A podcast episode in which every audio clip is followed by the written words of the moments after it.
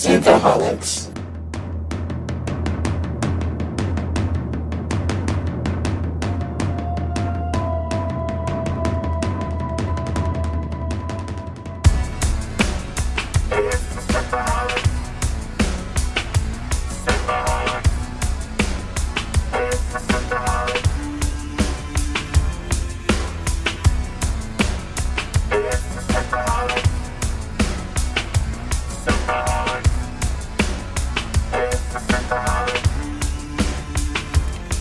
Welcome to Synthaholics. Thank you so much for downloading this episode.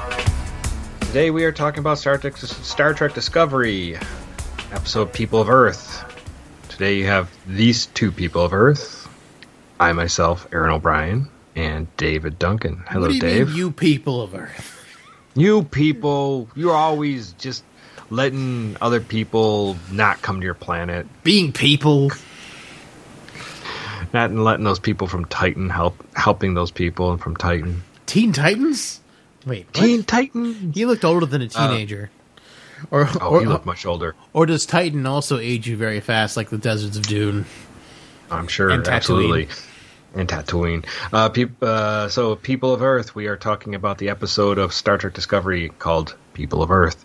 Uh, this is season three, episode three, and it aired October 29th, 2020, directed by our friend, your friend, everyone's friend, Jonathan Frakes. AKA Aaron O'Brien. well, it's just no, if, if you just uh, Aaron O'Brien looks a lot like animated Riker from from Short Treks. Yeah, I mean, not, not, not Short. Treks, um, Lower Decks. they they do look surprisingly alike. Interesting. um. So uh, yeah. So we uh, uh, non non spoilers uh, for this episode. Um, Dave, what were your thoughts on this? it, it, was kind of plotting. Like it, it felt a little bit like a Picard episode where like not a whole lot happened. There's some interesting plot points like for the overall plot. Again, some of that granular writing is just like getting on my nerves. I just I just really wish lower decks writers were allowed to write on Discovery because the writing that was so sharp. And then coming to Discovery, it's still just been a little bit lackluster. Just interpersonal dialogue and some other things kind of grate me. Um, we've got some interesting developments. Some are kind of dumb, but some of them are really interesting. So I'm, I'm looking forward to seeing how the more interesting ones pan out. Uh, how about you? So interesting that they uh, obviously they go to Earth in this episode. That's not really giving away too much, uh, but it has some uh, interesting. I, I was interested to see Earth. Um, I was kind of like, where is this going?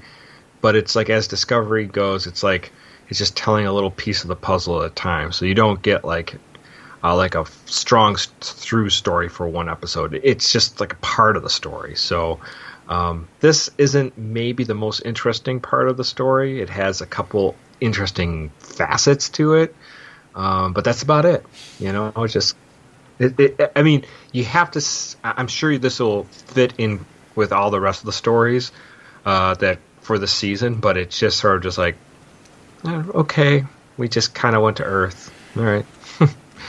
I mean, there was a little thing going on, but nothing too crazy. So It, it's kind of like I kind of wish they would have just rolled all, all these three together into like a, a, pilot because I feel like you know the first episode was part one of the pilot, the second episode was part two of the pilot, and this is like part three of the pilot. You know what I mean? Like it, just, it just feels like we're we're just getting our bearings after three episodes, and then maybe we can kind of like get going. You know what I mean?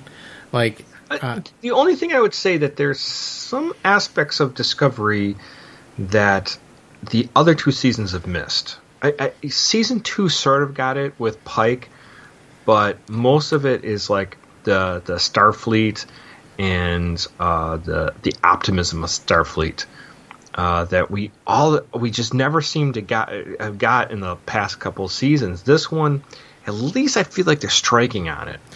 But that that's the bizarre thing is that like it doesn't exist in the first two seasons of Discovery, and Starfleet's kind of shady, like super shady, like like talk about blowing up Kronos and all the uh, you know Section Thirty One opening in the in the public eye, and then like now we've got these people in the future who are like harkening back to the Federation like it's the best thing ever, while people contemporary to the Federation mocked it throughout every single series TNG, original series, Voyager, DS9. I mean, like Federation was consistently mocked throughout its by the alien races that were not a part of it.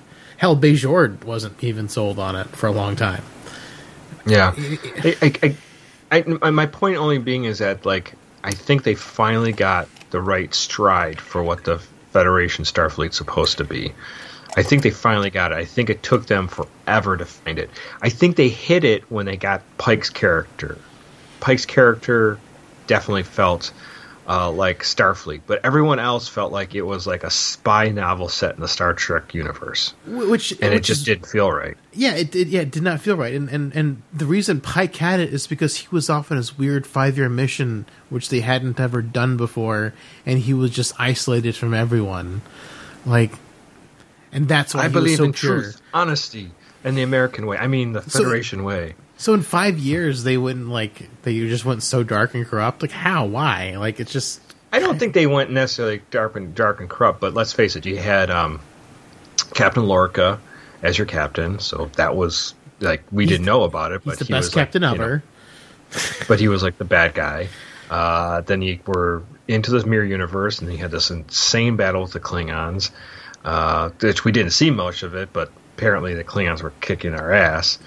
Uh, and so he had all that for just season one, um, and then obviously season two was like, you know, not as dark, but it was like more of a race against time against this thing called control and then section 31 sticking their nose into everything so section 31 was all cloak and dagger shit so Yeah. Which Cornwell knew all about. uh i knew about this guys sorry. Um well let's talk about full spoilers now about people of earth. Listen to me. All right so uh, this is going to get into full spoilers. So if you haven't seen people of earth you can pause this episode or if you don't care or if you have seen it let's go right ahead. So uh, we get into as we thought would be a kind of a backtrack of everything that happened to michael burnham in the year uh, between uh, when she was um, uh, apart from Star uh, from the USS Discovery. So everything that she went through with uh, like her time with Booker or Book, and they, you kind of just see like a montage of everything going on. So Her hair going so fast. They show like like fifty ships on screen and they all blow up. Yeah, and they're all stuck together. I mean, obviously that was done just to for effect, but apparently the burn all of a sudden they what they say is the burn was just one minute uh, for some reason, unexplicable reason that all the dilithium became um, volatile, and if you were at warp or if uh, your engines were running, they exploded. Like, why is the lithium red now? It's red in the Yeah. intro. It was always green before in the intro. I, I don't, and, Yeah. and then also It used to be white. It used to be yeah, it used to be white or clear. So like, so in Discovery season one and two it was green, in TNG it was white, and now it's red. right. It's weird. Um, so uh, Michael finds that there was a 12 year old transmission from a Starfleet channel saying that uh, Admiral uh, Senna Tal was uh, looking for anybody out there. And this is from Earth, so obviously far away. And um, it says um, they have to make their way back to Earth. But of course, that now that she's found Discovery, they can just jump onto the Spore Drive and get there in seconds flat. Mhm. So, um, so yeah, so they they decide to go to Earth, and obviously they they don't go right to Earth. They slowly go into the solar system, so it makes it look like they've been flying for a while, just so they don't freak with anybody's sensors. Except for um, the Titan people. Yeah. So, uh, so, so we find out. There's a, a couple other things I want to just point out just before we move on with the story here. Uh, you know, Michael joining up with the crew again. You know, I know they were all happy to see each other, but it's like it's it the teary jerky uh tear jerky moments you know it's just getting a little like okay we all love each other it's like you like you know they've been through a lot. You know they've been through like the control thing with with uh, and they went through and went through the time portals and stuff like that. But you know it's like. Um, I agree. All the melodrama of Discovery is just really bad.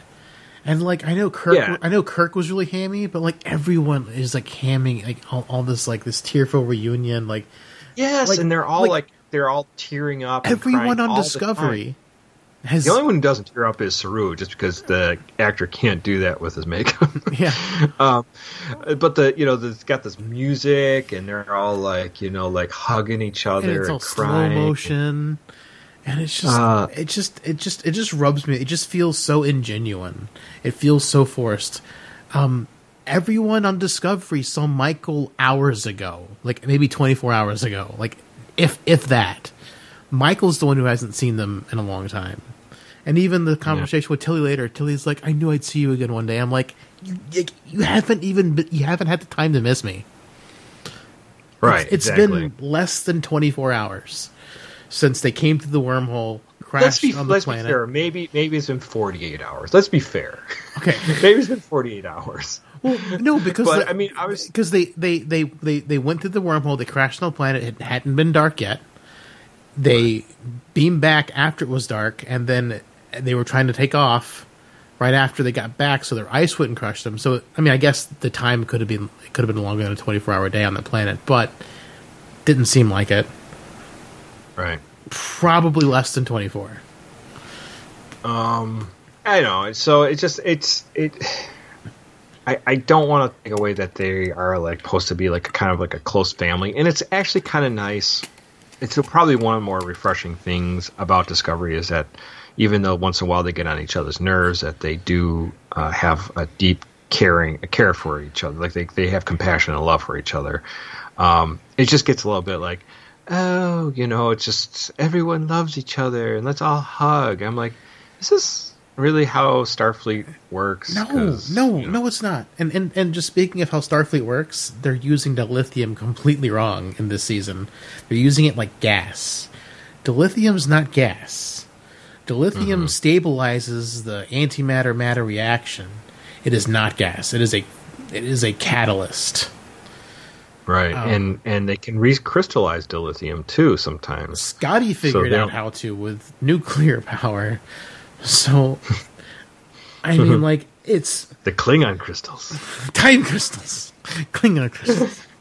Um, I- I well, don't- anyway, I- I- so it's it's not it's not like a huge deal, but it's just like one of those things that kind of like irked me right off the beginning, and I knew what was happening. I knew that was I knew I was going to Well, get it- that in the first fifteen minutes. Well, it was in the preview You know. last week, so we knew. we I know, but I knew that was I knew that we're going to have it, and it was like, um, like we even have a moment with Tilly and Michael, like kind of having like a catch up moment, and you know, which is fine. I love Tilly. It just was sort of just like, and they're all teary. I'm like, what? Why are you crying? Like, I could see why Michael was a little more because he spent a whole year out there, not knowing if Discovery was even there or ever going to come through.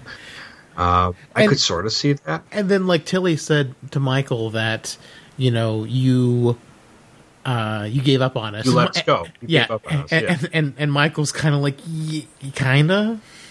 Yeah, Like, it's she- been a year. Like she, she didn't say she didn't say anything, but you know, it, look on her face was like, kinda. But it's funny too because we get hints on this, and even a little later on, um, with, her discussion with Saru, she's like, you know, I kind of like just broke out of my role from being in Starfleet, and I'm getting the impression that maybe Michael Burnham is not really like fit for being a Starfleet officer. She she's good at it. Oh, they're pushing that what she- hard. That she's not what this is not what she wants to do. Well, she's been in Starfleet for like a decade, and then one year of taking a break from Starfleet, she's like, yeah, fuck it. Well, I mean, obviously she mutinied against Captain Georgiou. Uh, Uh, it was expunged, so we can correct canon. Yes, yes, it was expunged. But I mean, and she's and she's done about every other crazy thing. I mean, she makes Mariner. She gives Mariner a run for her money. Yeah, I guess. Um. Anyway, so uh, Burnham does go through what the burn kind of happened, but still nobody fucking knows why it happened. And she's So- investigated it for a year and doesn't know much. Well, but she also had been kind of um, stuck in a certain quadrant. She can't really go too far because of how, you know, the, how the warp drives are very, very limited. You know, so Yeah. um, They didn't. They they still haven't explained why communications are so limited. I mean, they explained the burn kind of where the lithium blew up, and well, something else with subspace, right? No, they don't. They the don't talk only about subspace. only thing they said was subspace was the Gorn had destroyed two light years of subspace.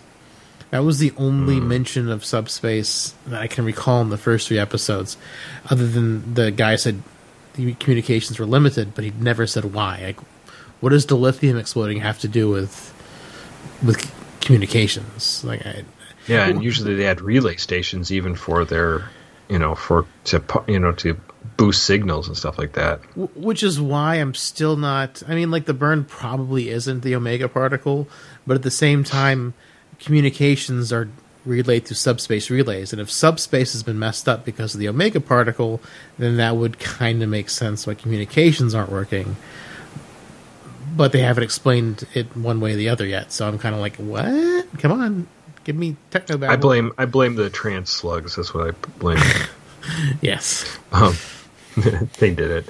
Um, so anyway, so Michael talks about that, tells get kind of everyone up to speed what the burn is or what she's figured out, um, and then uh, then at certain points she Michael Burnham, you know, knights Saru as captain.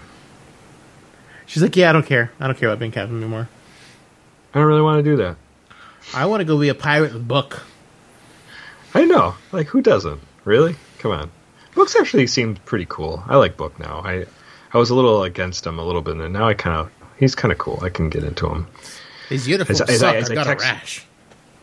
As I, as I text you before, he's like a space druid.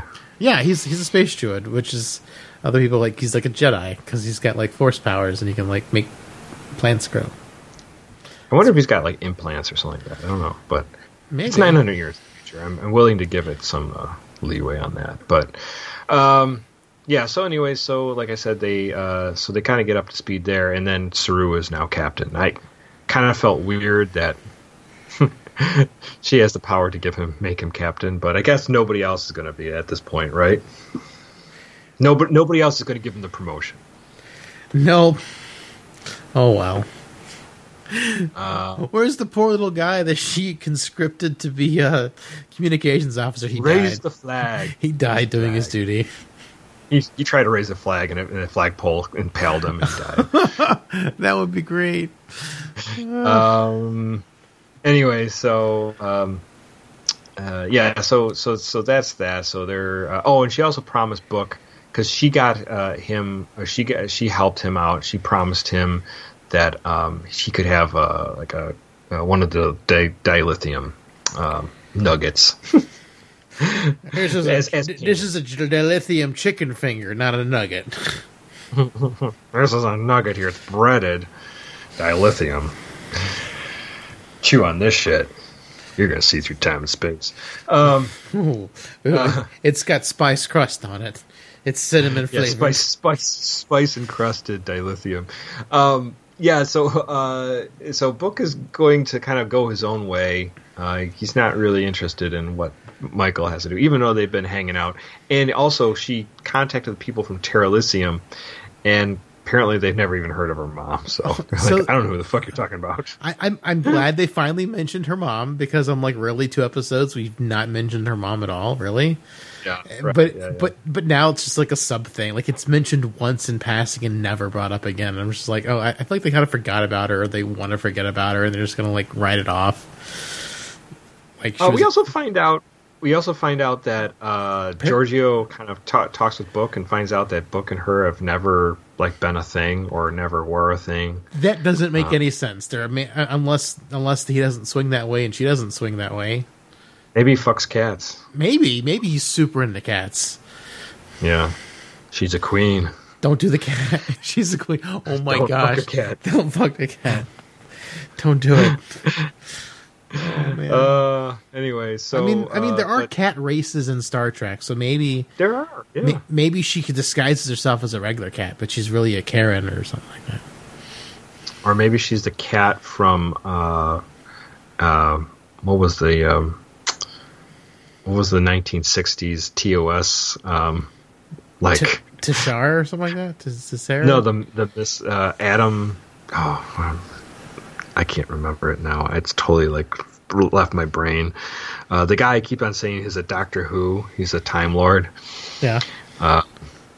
Do you, we covered the episode. I can't even remember now. It's going back so far. It's like my brain is a fart. But remember, we had the cat that turned into the woman. Yeah, yeah, maybe that's what maybe that's what it is. Yeah, um I can't yeah. remember the name. God, I can't remember. Yeah, I know I know we covered it. Uh, Operation something or other. Yeah, no, it's not Operation Annihilate. That's a different one. Anyways, it'll come to me later. It just uh, the episode escaped my brain. We'll just shout it out. Somebody's screaming at their headphones right now. It's not a mama. Yeah. Anyways, Sorry people. um, we wish you, we wish we could hear you through time and space. Exactly. Uh, if you take this dilithium crystal it's encrusted in spice, you can talk to us right now. Uh, anyway, so uh, they uh, they take Book with them. Uh, they put him his ship in their cargo bay, and they take it to Earth. They move And, the uh, dilithium to his ship so they can cloak it and hide the dilithium so that they won't become a target immediately. Which is why, I, I don't know. because he has a cloaking device. How does he's the cloaking some device shit? hide the dilithium signature when there's like I don't know. It's I thought it just helped you escape like visible sensors, not like I don't know magic. It's, I don't It's, know, it's, it's the year three thousand. Well, I mean, a cloaking device should cover up most of you know that you can't see them, right? But it is weird that it seemed like Michael Burnham basically said, "I just loaded all the dilithium onto Bookship," and was like, "I feel very uncomfortable about this." so, um, anyways, they don't even need Oh. dilithium; they just spore drive everywhere. but uh, Saru says, you know, he trusts her judgment and he's grateful for that she supported him to be captain. So, um, and he's uh, also kind of sh- uh, surprised that she has a lack of interest in being captain. Uh, so, but this is where Burnham kind of says, uh, you know, things kind of changed for me out here.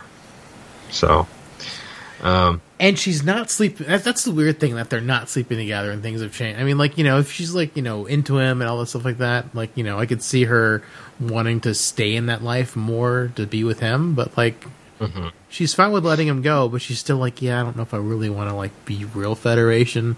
I'm gonna be kind of fake Federation for a while until I find my way back. right, exactly. I'm gonna, Uh, I'm so gonna eat. go- I found spice while you were gone, Saru, and it is it'll warp your brain. I'm kind of addicted now. Um, She re- she regu- called Arrakis? she regularly like inhales that stuff that the little robot sprayed at her she just loves that high, Yeah, just, the truth serum high. yeah, the truth serum. Yeah, I, go- I go to this place called Arrakis. It's like Burning Man. It's crazy. It's great. um, the Harkonnens so are anyway- fantastically running this place. they'll they'll be our Um, best friends. Don't worry, they're great. They have all the sex slaves you could possibly want. Um, so Discovery gets to Earth, uh, then finds out it has a force field around it, and they're not very friendly. And United Earth Defense Force is who's protecting the planet, not Starfleet, not the Federation. And In fact, Starfleet headquarters has moved and no one knows where. They moved headquarters. Where? We don't know. Yeah, they didn't leave a forwarding address in the academy. the, the, it's, the new the, the the Starfleet Academy is now a Walmart and a, a Sbarro's pizza joint. So that's it. Um, in a in a rundown Wendy's. Oh, anyway, yeah. so um, It's the Earth Defense Wendy's. yeah, exactly. Uh, welcome to Wendy's. Wendy now has an eye patch and it says EDF on it. and the the burgers are awful. Um, so um, they're instead of squares, they're now rhombuses. Yes, there you go. But the Frosties are still good, so that's sorry. Uh, Saru uh, then, so they have this. Um, they invites the people from the Earth Defense Force to come and, and take a look at their ship because they don't believe them because they're saying, "Oh, uh, we've been out in space for a long time," and he's like, "Well, your ship is like really old." Like, yeah, well, if it's nothing broke, why fix it? Good point. So at this point, uh, Burnham uh, goes back to her quarters with Book, and they all uh, start putting on their Starfleet uniforms, and Book has to wear one too. So he complains a uh, lot. Book gets. I was like, I hate uniforms. Anyways, while they're there and they're talking to uh, the people from the Earth Defense Force, um, we find out that there's a relentless man named Wen, and he just keeps on trying to steal our dilithium, and he'll stop at nothing. Um, and then we meet this uh, new crew, or uh, one of the crew members of the um, Earth Defense Force. Uh, her name is uh, Ardia, uh, or Adia, Ardira, Ardira. Adira. Yeah, and uh, she seems like she's got like a keen eye for some of the um engineering. This glass she- cube's hooked up to the bridge. Yeah, it's like why is it in bridge controls? And then she's like, uh, you know, like it's, uh, she's, she's asking a lot of questions, and like Tilly even starts yelling. He's like, okay, we get it, you're smart, you know. So, but uh, she seems like she knows too much, and this kind of like makes um, Stamets go like, what is she doing? She's just not like a regular guard. Like, why is she doing? It? Because he asked her And, age, uh, and she said she's 16. I'm like, "All right, I don't think she's 16. You're 16. I don't think so. So we also find that Book is in the mess hall drinking synthahol. So we got a synthahol Yeah, reference. the whole reference. Woo! They know And- we're but Then listening. he finds out he can't get drunk, so Or watching. they, they know we're listening, and they don't care. Oh. And uh, so uh, then we find out. Then also at this point um, that uh, like um, he he's going to leave there, or he wants to get out of there soon. But apparently they got to just wait out uh, this inspection from the uh, Earth Defense. It's weird. It's Uh, but- Book and Michael are like Hans, uh, not Han Solo, um, are like Obi Wan and Anakin Skywalker and Attack of the Clones. They're always referencing these stories that they got into trouble and got themselves out of. Like through the entire episode, they're making weird references like that. Yeah. Yeah, which is, you know, I mean, they've been together a year, and, you know, she was a courier. I forgot to mention that, that Michael became a courier during that time, so. Uh, but, anyways, um, yeah, it's funny that, uh, what's his name? Saru's like, You became a courier? He's like, Well, I had to make a living somehow, and you weren't here. Um, I became a prostitute first, and that didn't work out very good because Book wasn't interested. Book doesn't care. He won't. He won't t- buy my services. I don't have enough He's only interested in the cats. Yeah, exactly. I tried not shaving be- for a year, and that's why my hair is so long. It would be really funny if the cat was like the size of a horse. That would be hilarious. Um. So, anyways, uh, uh, during this time, then we find out that uh, these uh, this when uh, people show up and they want to uh, um, They want the they, they want all the lithium. So, and then all of a sudden, uh, during this point, uh, that we find out that uh, Michael and uh, Book go onto Book's ship and just Remember we take fell off into that all, nest of Gundarks? and they just take off with all the dilithium, and like Saru's like, "What the fuck." You just you didn't even consult me. You just left with all the dilithium, and they're going to deliver all the dilithium to this Wen character, and they're like, Good thing Georgiou's there to read between the lines and interpret what ha- what's happening for Saru because Saru's just clueless, and She's Georgiou's like, like, why would she do this? she's I'm like she's using her brain, Saru. So she's flying towards them, and they're offering uh, Wen all the dilithium on the ship. But obviously, he's got to stand down to do that and and to take them in. And then um, they do make the, the conclusion that their ships are pretty beat up, and they're not even in good shape like the the couriers that they saw in in their old quadrant. So they're they're really beat up for some reason, which will come clear later. But um, so uh, during this, they uh, we find out that the people from the uh, Earth Defense uh, Force can't beam off the ship because it seemed like uh, uh, that the young sixteen-year-old uh, Art- Ardia, um, she uh, Sabotage the ship so she could stay on it she longer. did something she- weird with the ship. She basically pulled some like s- some Well, she- she put some- hijinks where they can't beam out of there. Yeah, she put some kind of like modulator in the spore drive panel. Mhm. That's how she knew it was hooked up to the bridge because she like hijacked their shields or whatever. It's like, ooh, Right. claw. I can exploit this. So they're stuck on it, but then when they're uh, they're uh, the, the these raiders are going to shoot at um, uh, shoot at them and take uh, you know oh no no not the raiders uh, the Earth Defense Force are going to shoot at uh, Book's ship. Uh, Discovery flies in front of them to catch their And torpedoes Discovery instead. somehow doesn't explode into a giant fireball. Well, they have shields, but the the funny thing is to me is that uh, uh, what's her name? Um, the Nat- Detmer. Detmer is acting completely Detmer- normal this episode. They forgot that she was acting weird last episode. No, she she freaked out and she wouldn't. She wasn't going to listen to Saru there for a minute. Well, I mean- And I he was mean- like, kept on, he kept on going like, "I gave you an order." Well, she she she did freak out, but I mean, like, I think that's I think that's understandable. You're in 900 years in the future, and they've they've got weapons that way outclass you. She was I right said to, they said quantum torpedoes too. which I I guess think that's what they said. oh, okay, that's technically only 200 year old new technology, but still, quantum torpedoes can put a giant hole in a Borg cube, uh, or just blow the just vaporize the thing. The fact that Discovery withstood that even with shields is laughable. Detmer was right to Well- cause a fuss. Well, but yeah, somehow the ship survived. Did knock down their shields it, it just it just immediately knocked down their shields. But Detmer, I mean, uh, uh, throughout the rest of the episode, she was not acting funny like she did in the last episode. I feel like her freak out this episode was completely warranted for being 900 years in the future and getting shot with current technology. Bad idea, Saru. Well, anyways, I, I think uh, what's her name? Um, uh, Georgiou was kind of given her given the uh, the clues to, to do that to put them between the, the line of fire.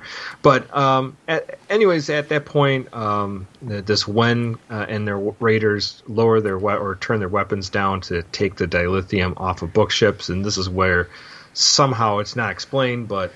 Well, uh, it's that thing they did with that thing, and they never explained what it was, and they don't show what it They was. just- they yeah, just they show just up talk a with the guy. Like, you know, that one gets my nose broken or something like that. So, anyways, they uh they bring Wen over, and like I said, he uh he's uh Wen looks like Black Manta from Aquaman. He looks really Uh, cool. it's pretty cool, His, his glasses, I- I his like mask is all glowy and stuff. It's pretty cool.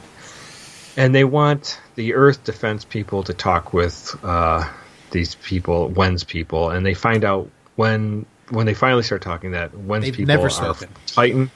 They've never, uh, yeah, they've never want to talk for some reason. But once people are from Titan, and Titan, the colony there is completely failing.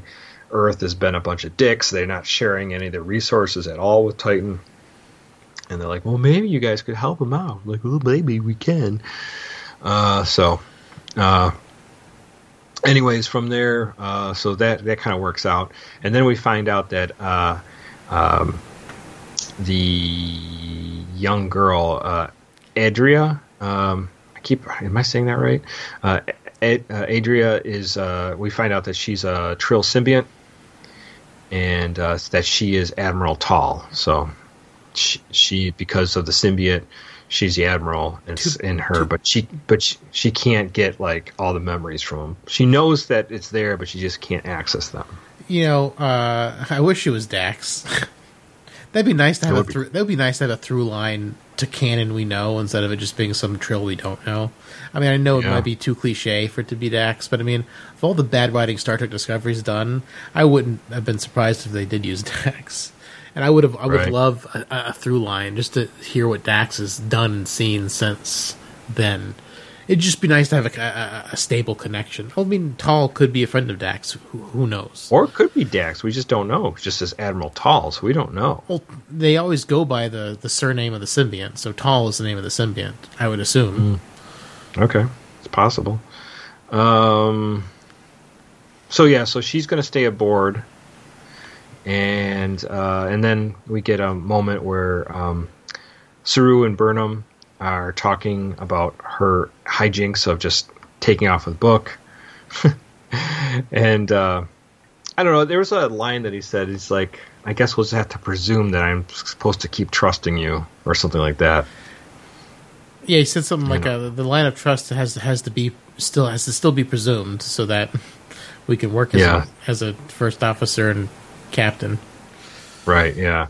Um, so, anyways, and book takes off, and then we also get uh, um, all the some of the uh, the crew, Tilly, Detmer, and a bunch of other ones go down to the uh, the old tree at the academy that Picard talks about in Next Gen.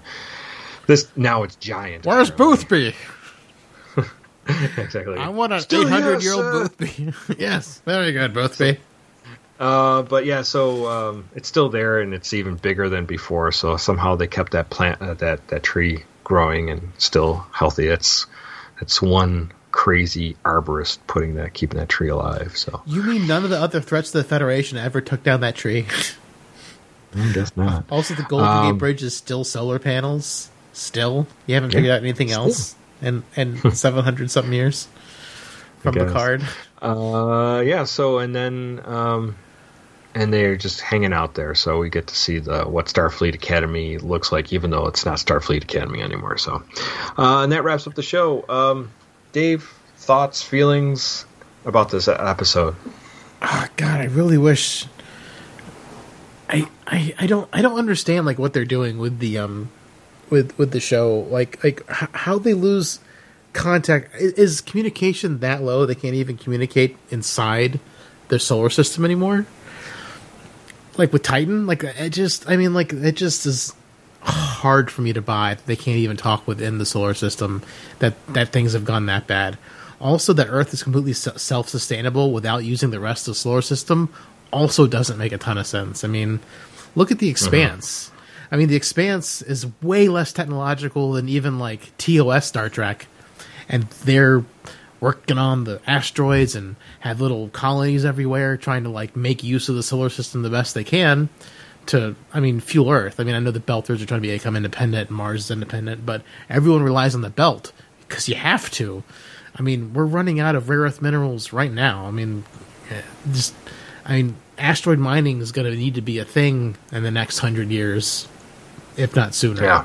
i mean just that earth is self-sufficient and not using the rest of the solar system just makes absolutely no sense in the year I don't know. That 3000 I mean, if you think about it, if they have um, replicating technology, if if nothing really changed too much on that aspect, I could see Earth sustaining itself. Because I mean, you could just take any matter and turn it into other matter, and reorganize it into other matter. I mean, I guess, but like, they always had these weird like restrictions for thing. Like they, like a lot of times they couldn't like just do metal. They had to like, or you know, so they still had like the mine metal and. You doesn't know, make any sense either. But not just that, but I mean, you're also talking 900 years of the future, so there could be some breakthroughs. I mean, I, I, I mean, I guess, but still, like, why would they be so isolated? I mean, like, going from the military power that they were to just being so isolationist, it just seems kind of strange, and not like, like, not even attempting to control your own solar system seems really weird. From a, Uh, from, that from just that just seem a little odd. Yeah, I would think they would have enough military might or or stuff or ships to do that, like non warp ships.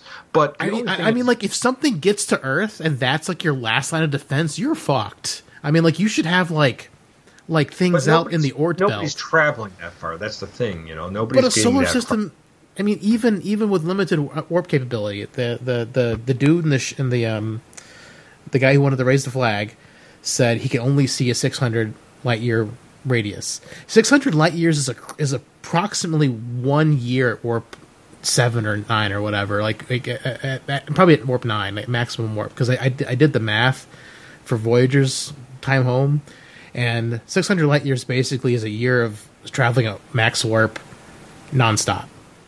So that is a large amount of space.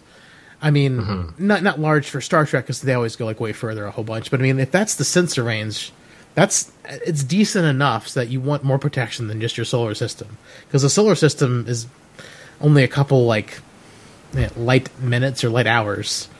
You know what I mean? It's not it's not it's not big in the, in this in the scheme of space. So it just seems really weird that like they have no control over their solar system, like at all. Like uh, the car- the Kardashev scale of um, uh, civilizations. A Type One civilization has full control over their planet, and a Type Two has complete control over their solar system.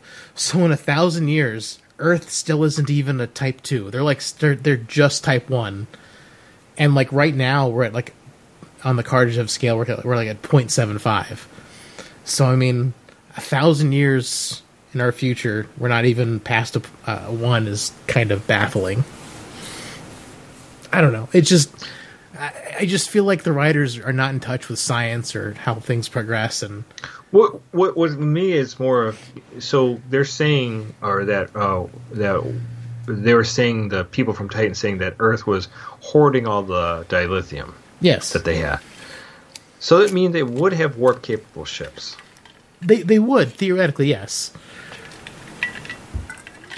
but So- it doesn't. It doesn't if seem that- like it doesn't seem like they have anything. It's, it, uh, it, it seems like they're completely isolationist. They never even spoke with Titan, so apparently their communicators don't even go that far, which also doesn't make sense because the guy at the in the first episode he said he could call out to one, those two ships within a 600 light year radius. Titan's not that far to make a phone call. Like I just don't No, I know. Yeah, yeah. I, I mean, It's far, but not that far. yeah, it's not 600 light years, and that was the length of how far you can make a communication. So, I don't understand. Like, like it's it, it just it just it just was making me shake my head. Like the writing just doesn't make a lot of sense for like the the world they're setting up here. It's hard to buy when like the expanse is like Eh. more technologically advanced. And at this point, which is kind of crazy as far as controlling Well, the solar going, system. I mean, how long ago did they said the burn happened? Like over hundred years ago. 120 ish years ago. So I mean, that's not a long time. But if you think about that, Starfleet um, lost all its ships almost all suddenly, other than uh, saving a few, right? Sure. You know, they kind of would make Starfleet completely uh, inert. You know, like there's nothing it could do. Like Yeah, but surely the fires of Mars have gone out, or they moved their shipyards to a different planet inside the solar system. Shipyards are going to be inert ships that they're working on. Like they're not just. Oh, I agree with that. up. I mean, I agree with that for sure. But I just my point only being is like, how fast can you keep like rebuild and then and not just that, but then I that's the thing is the burn's not really mapped out too well for us. Well, in, in 10 Still. years after the Romulans lost their planet, they built an entire giant armada of ships, even though they were third class citizens and, you know, you know, But they only lost a planet. They only lost a planet. Yeah. They only lost their homeworld. And I'm So sure they lost a ton of ships while they lost their homeworld, too. They had a whole empire too, so they had like probably hundreds of planets to draw from. That's why the whole Romulan thing didn't make a ton of sense, just It- because a planet like their their home planet blew up. I mean, devastating as that would be, You still have a giant empire. Yeah. yeah.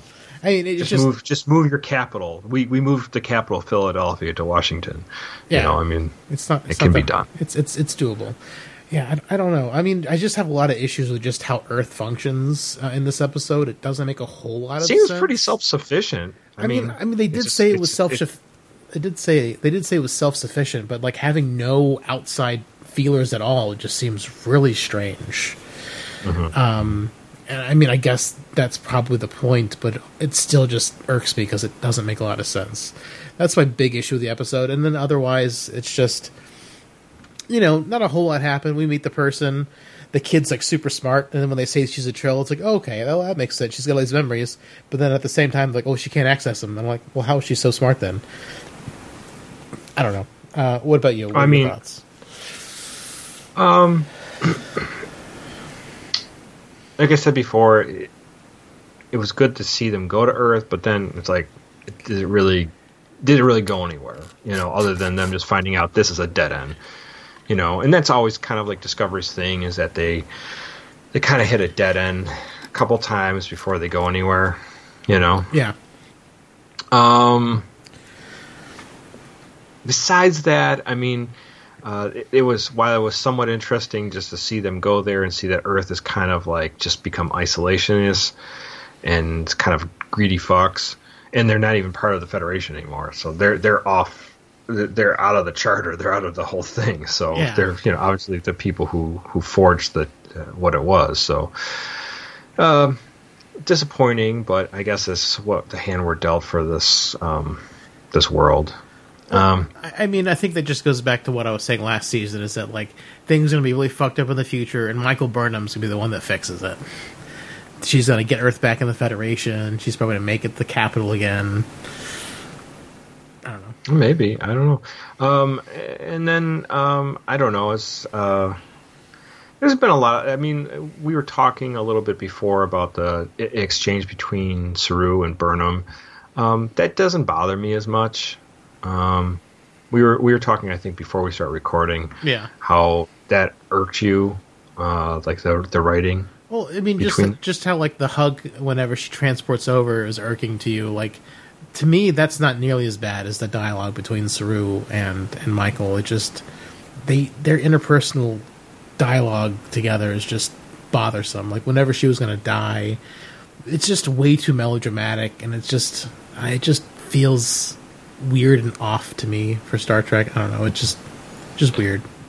Not a fan. I, I thought that last moment where he's setting up the the telescope from you know prime Georgiou Captain Yeah. Georgiou's you know um, setting that up and they're talking and he's like I guess I'm just going to have to you know tr- you know try to ex- even though you do crazy shit I'm just going to have to uh, implicitly trust that you have our best interest in mind um, which is kind of a shitty place to be but then also they um, he's like they make a comment which I thought w- it was touching that you know um, I, it's something about her being needing being allowed to grow and that he would he would support her in her growth and then you know she would do the same thing for him so Yeah. um, which is true and you know Saru has gone through some changes in the last especially especially last season so he's not as you know he's not the Docile. cowardly lion thing anymore yeah, um so I, I thought that was touching. I kind of like that Burnham feels like more of a wild child a little bit now. I mean, I guess she always was, but she's always she always seemed to be like carrying baggage, and now she felt like I think even Tilly said that she seems lighter now or something like that. So maybe because she was not under the idea of I'm in a federation, I have to follow all these rules. But she's got all new baggage now. Like it's very evident that she's got a, a, a whole. I know, and that's new what- that's the thing like, is, like, the doesn't new baggage thing to is- me. I, thought she did at first, and you know, I, I thought she, but then like yeah, she's saying I had I like basically I had to do some crazy shit. I'm like, okay, we're gonna get the haunted Burnham thing again. It's, can we just be like, maybe Burnham had a fucking great time with Book for a whole year.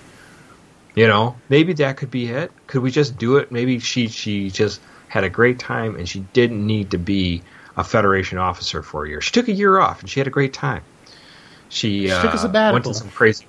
She she has yeah she she kicked some. She was a courier. She kicked some ass.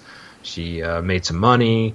Uh, they had they had fun. You know they were you know running running with thieves. You know it was a good time. Maybe she liked that. I don't know. I just that's the thing with Burnham is always sort of she's so emo half the time, and it's like I get kind of like I get frustrated with it. You know, Yeah, I just I'm just just kick for some reason. oh the spinner. Yeah, I don't know why. I, I agree. She's just. I mean, but I mean that's that's p- part of why I don't like her interactions with Saru is because like her emo is like always the worst when she's talking with Saru. her emo is always kicked up, and, and it just it frustrates me because she doesn't need to be emo. I got, I get it in the first season. Okay, I get it. That makes sense. But then we move past it, and she was getting better. And then season two she's emo because of Spock, and then season three she's emo because of her sabbatical. Uh, The sabbatical should have been like the kick ass time. Like I was kicking ass, taking names. You know, I mean, it was great. So I don't know. Uh, that get, kind of gets under my skin. And like I said, the the hugging thing, I, it didn't kill it for me. It just were like, all right, can we just? It just feels like it's like it's like they're doing a victory lap. I'm like, for what? The season just started. You know? Yeah, I know. It's like this. It's like the Discovery's like, it's like the every child gets a gets a trophy thing. Yeah. like no matter if they finish like first or like 60th place. Like every kid gets a trophy. That's what Discovery feels like. Like we don't have that like discipline feel from like next gen and I mean sure some people had some interpersonal communicate you know stuff and you know they got maybe more touchy feely when they were, weren't at work but I mean like it's just weird that it just it doesn't feel like Starfleet it just feels like like teeny bopper drama show in space on a starship, not like a military organization like Star Trek has always been. You know what I mean? Like it almost seems like Yeah, teen no, drama y.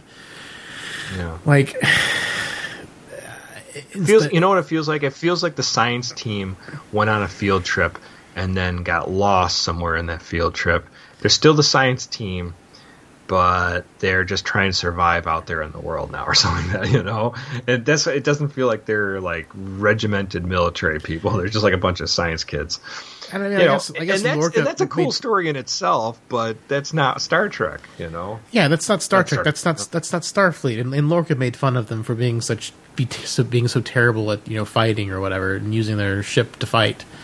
And it's just like, but why? Like, this is part of you know getting out of Starfleet. I mean, just because your your pass your your main goal is pacifism doesn't mean you're not trained how to fight. Kirk knew how to fight. Kirk was a mm-hmm. brilliant tactician.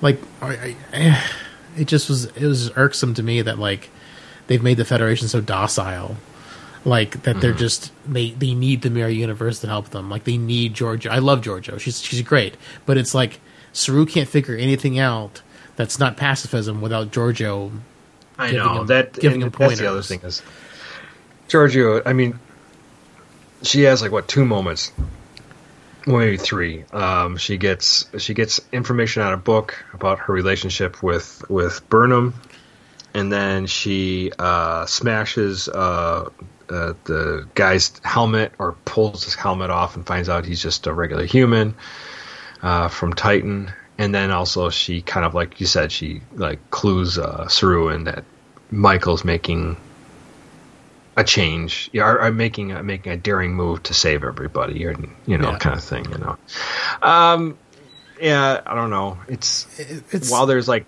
while there's tidbits of interesting things going on here, it's not like a it's not a great episode. Uh, Adria's character uh, seems most interesting out of all this. Um, don't really know much about her other than she's got the trill in her. So she's got the trill in her she's the she's the one character she's one of the two people that was cast that got all the hubbub about being you know the non-binary character or whatever in the show and like the fact that she's got a trill in her just kind of makes that even like less interesting i guess because i mean yeah, Trill- because we got that back in TNG. and and in TOS. I mean, I mean, I mean, not TOS, not TOS, yeah. not, not TOS. I mean, DS9. Uh, I mean, we have DS9. Dax. I mean, like you know, trills are inherently non-binary because they've lived so many different lives. So, right, like, exactly. I mean, I, granted, she's not a trill, but she has a trill in her, and so the fact that she's like all and and if he died twelve years ago, she had that means she probably had the symbiont in her since she was four. Well, it doesn't mean it was. She was. It, he could have died. He could have died, in the trills put into her. So she's. They said that she he died like uh, two years ago. Oh, two years ago. Okay, so, so she was fourteen when they had the thing put into her.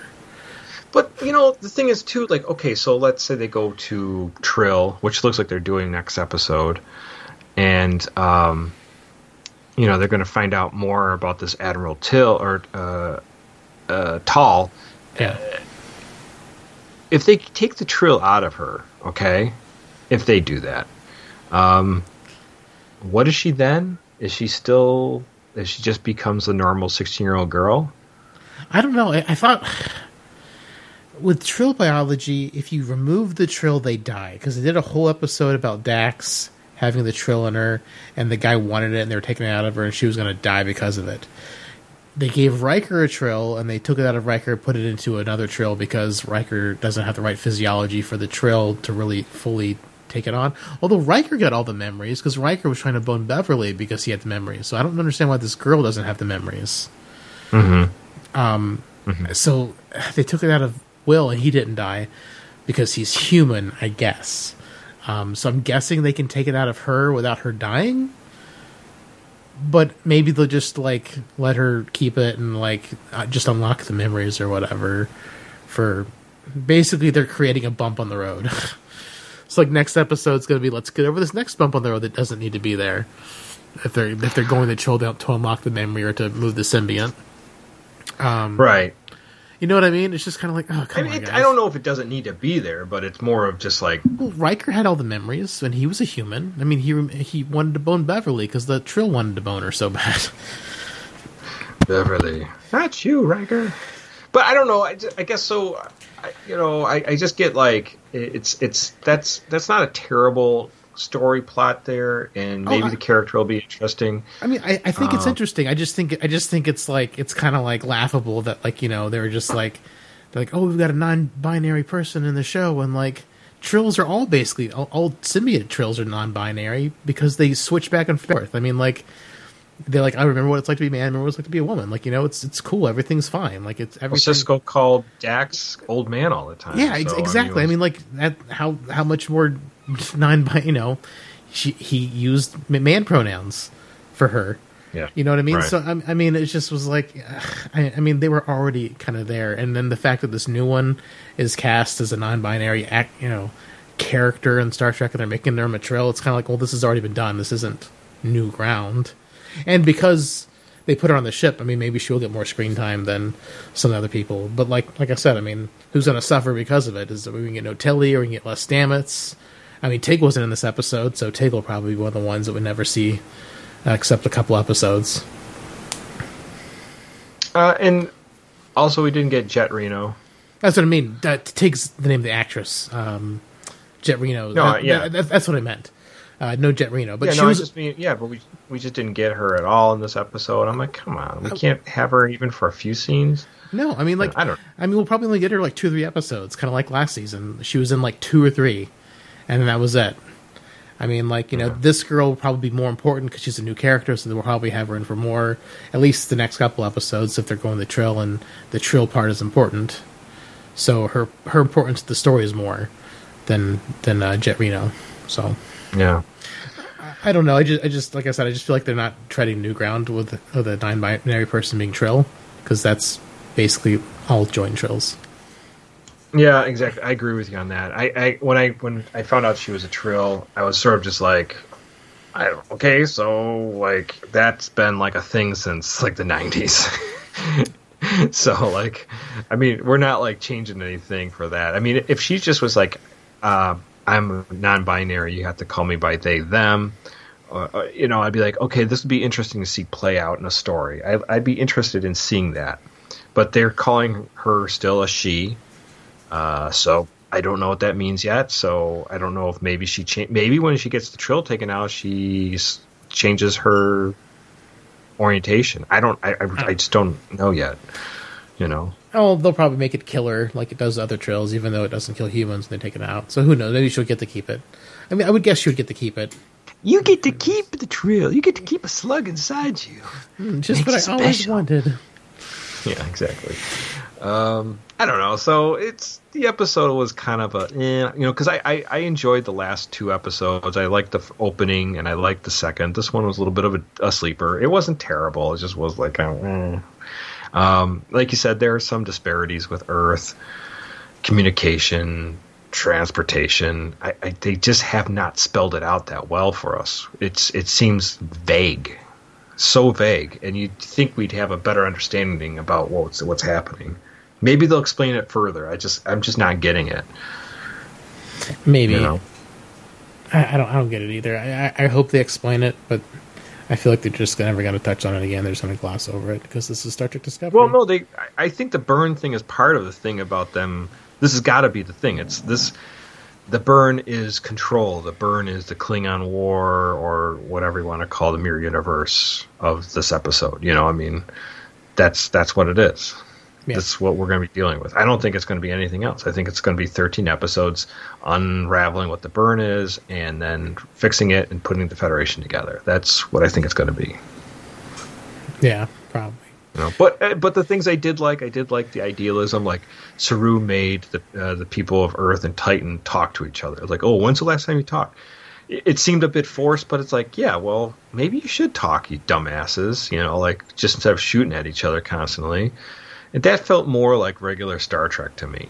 Yeah, it did. It's like it's almost like Get them in a room and start talking. it's almost like Enterprise, just like force them into a room and make them talk. Yeah. Um, you know the I, I liked uh, Adria's um, like want. I, I mean, obviously she's a Trill and she's got the Admiral symbiote in her, so it makes her a little different. But like she, her wanting to be a part of Starfleet, like this is why she came. She joined the Earth Defense Force, so hopefully she could, you know, hook up with a Starfleet a Starfleet ship. So Makes sense.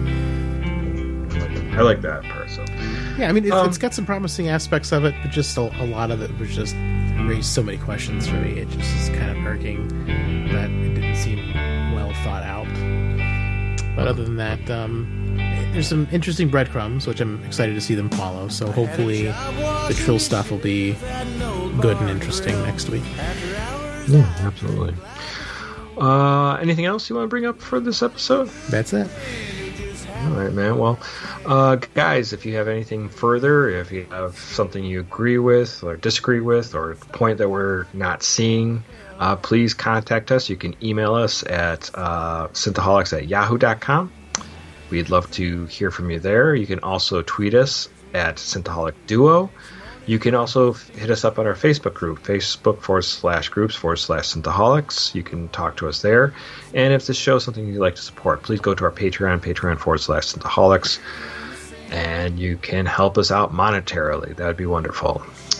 All right, Dave. Next week, we are getting into more Discovery. And what's that episode called? That one will be Forget Me Not. Forget me not. Get that chill stuck in me. That's right. But yeah, so forget me not, and um, hopefully we'll see the planet Trill. So that'll be cool. All right, guys. Until next week, live long and prosper, one and all.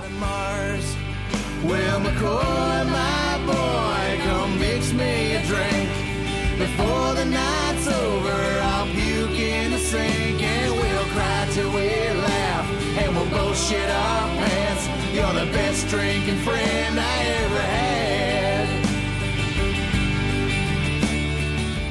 Woo, Discovery. Discovery. Episode two was the best one so far, I think.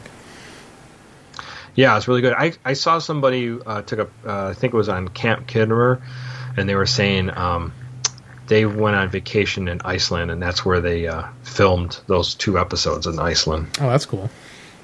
I didn't know that, but that's cool. Yeah, yeah. Nice stuff. It's good. Well, hopefully next week will be even better. Did you, did you like Um, that Tuvok thing in the uh, in that game? Uh, yeah, I mean, whatever. I mean, what game was that for? Fallout Four. I was like, huh. Oh, a- Yeah, that came out in 2015. I don't Oh, think was I'd, it? I, Okay. I don't think I'd ever like gotten gotten to him that character before because I didn't really mess with that faction. And I was like, oh look, that's that's definitely Tuvok. yeah, it's funny. Is he only just in that one little spot, Yeah, but uh, like that one character, like you only run into? Yeah, he's the only he's the he's just that one character. But um, like I I I, I sided with his his group of people uh, on my last playthrough, so I saw him a couple times. He gave me he talked to me a couple different times. He probably only was in the recording booth like an hour tops because I I think he only had a couple minutes of dialogue. So I mean, just however many times you wanted him to do it, but he does not try to change his voice at all. like Tim Russ is Tim? Russ is Tim Russ. Yeah, I wonder if Tim Russ ever does anything else. Like, does he have anything under his like? uh Does he been in other shows since Voyager? I'm sure he has, but I mean, like uh, t- Tim Roth. I, I mean, this is a VO part. He could have like tried to do anything, like try to sound more gruff or, or whatever, and it's just straight up Yeah. Tim. It's just straight up Tim, Tim Russ. I just thought, Signature Tim Russ. yeah, it was just yeah, you know. Normally when people do VO, like uh, they do all sorts of crazy things. Like uh, there was a Fallout New Vegas video because Kaylee's Kay's playing New Vegas now, and we found a vid- video that showed all the different voice actors. There was like there was a couple voice actors who did like completely different parts and sounded completely different. And Tim Russ is just this one guy sounding like Tim Russ. Um, what was I gonna say? Um, oh, Tim Russ. Oh, did you see that that post that Dave Kish put on about the monkey's paw Yeah, yeah. uh, wishes? So there was a there, yeah. yeah, there was a um a Simpsons episode where they find this monkey's paw, and uh, it's like a they every year they would do a Halloween episode would be all these creepy like stories and homer like they're in the middle east and homer gets like from some trader gets some monkey's paw that every time you make a wish that one of the fingers go down you know Oh, yeah. and it would give you a, it would give you a wish but the wish would like be like cursed Yeah, yeah. It's So, like, like- it gives you what you want, but like something bad also happens. That's probably worse than what you wished it- for. yeah. Part of the wish is part of the curse too. So, Yeah. so that was like the idea. Like the Homer at the very end, like everyone's wishing for all this stuff, and like they get like it was all this terrible stuff happens, and Homer at the very end of the episode says. I want a turkey sandwich, and I don't want zombie meat, and I don't want like it to be stale. And he's like giving all these contingencies, and then he starts eating it, and he's and then he goes, "Oh my god, the turkey's dry," and that's just like the end of the episode. Yeah. But um, but when he wishes for another Star Trek episode, it's Chakotay. I thought that was hilarious. Yeah, yeah. it's so funny. It- that, that would be the monkey paw thing. Yeah. Although Yeah, right. Janeway and, and um, Prodigy might be pretty bad. Uh, yeah, I guess we'll find out. Um,